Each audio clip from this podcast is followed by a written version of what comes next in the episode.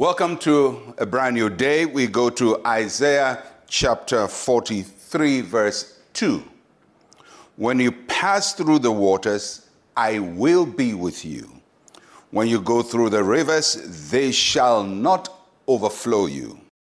When you walk through the fire, you shall not be burned, nor shall the flame scorch you. You know, sometimes the problems of life come to us like the flood of water.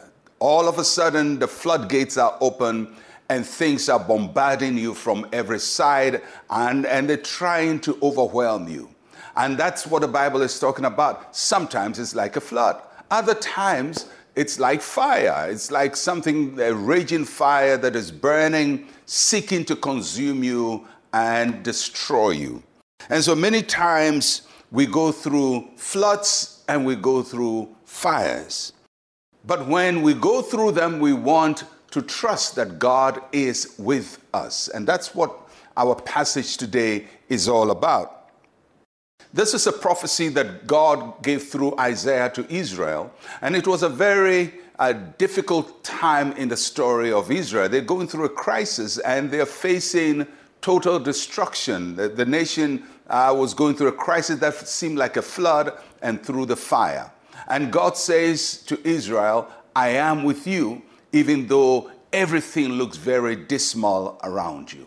And that same God is the one who speaks to us. The God who spoke to Israel speaks to us today. He says, Although it seems like a flood or a fire, I am with you.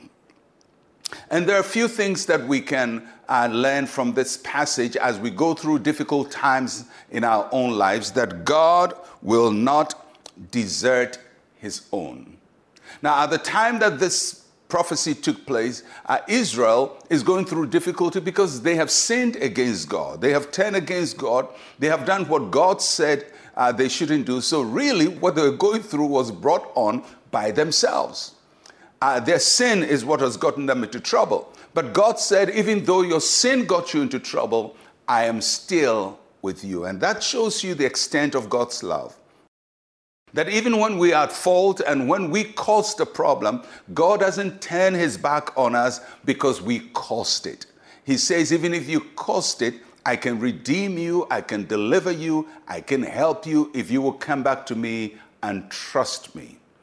And that's God's ever extended arm of mercy that comes to his children. And we also learn that God keeps us safe through all kinds of adversity. Isaiah talked about water, he talked about fire.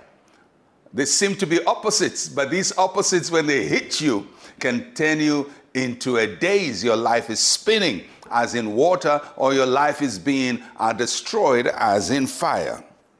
But God is with us. And in the story of Israel, we see that there was a time when they were through the waters, the Red Sea, and it was all over around them, but they were preserved. And that's what God is drawing on. You go through the waters, I am with you. You may see the waters, you may see the flood of waters around you, but they will not destroy you. I am with you. The story of Daniel and his friends, when Daniel's companions were thrown into fire, God was with them. So God says, when you go through the fire, I am with you. The same God who preserves in the flood is the God who preserves in the fire. So, whatever you're going through, it may be a flood, it may be fire, but God says, I am with you. The flood will not overwhelm you, and the fire will not quench you. You're going to come out of this with a song, with a testimony, and with victory in Christ Jesus. Let's pray. Say with me, Heavenly Father, your presence surrounds me at all times. You deliver me from the flood and the fire.